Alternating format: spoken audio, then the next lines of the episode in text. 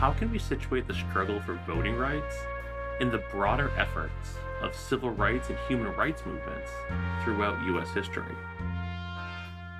So many people were involved in the civil rights and voting rights movement.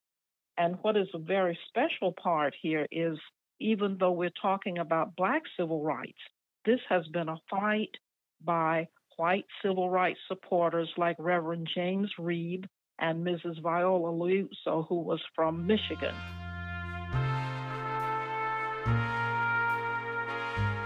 The civil rights movement started in 1833.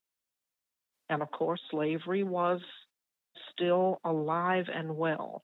But if people can get together in 1833 and have the first Black convention where we come together with an agenda, include everyone in that. And when I use the term Black, I am using it in more of a universal, more of uh, an inclusive way. So if we can do that in 1833 and then again in the 1960s, we can do that again. And I think that we are in a long run aiming towards that. And we just have to keep working as the people.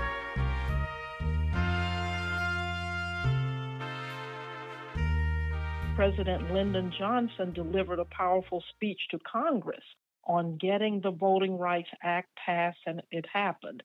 Well, I have two purposes here. One, this is a universal movement.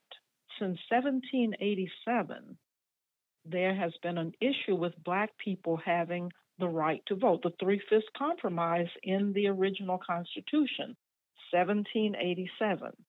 So we have done that for a long time. So 70 years later, Dred Scott versus Sanford.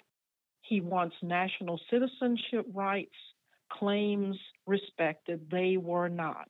Then 20 years after that, Rutherford B. Hayes, President of the United States, made a deal. If you let me be president, I will take the troops out of the South. And that not only affected civil rights coverage, but it affected voting rights coverage. So, my point here is that presidents of the United States are so important in taking us in the right direction in terms of human rights.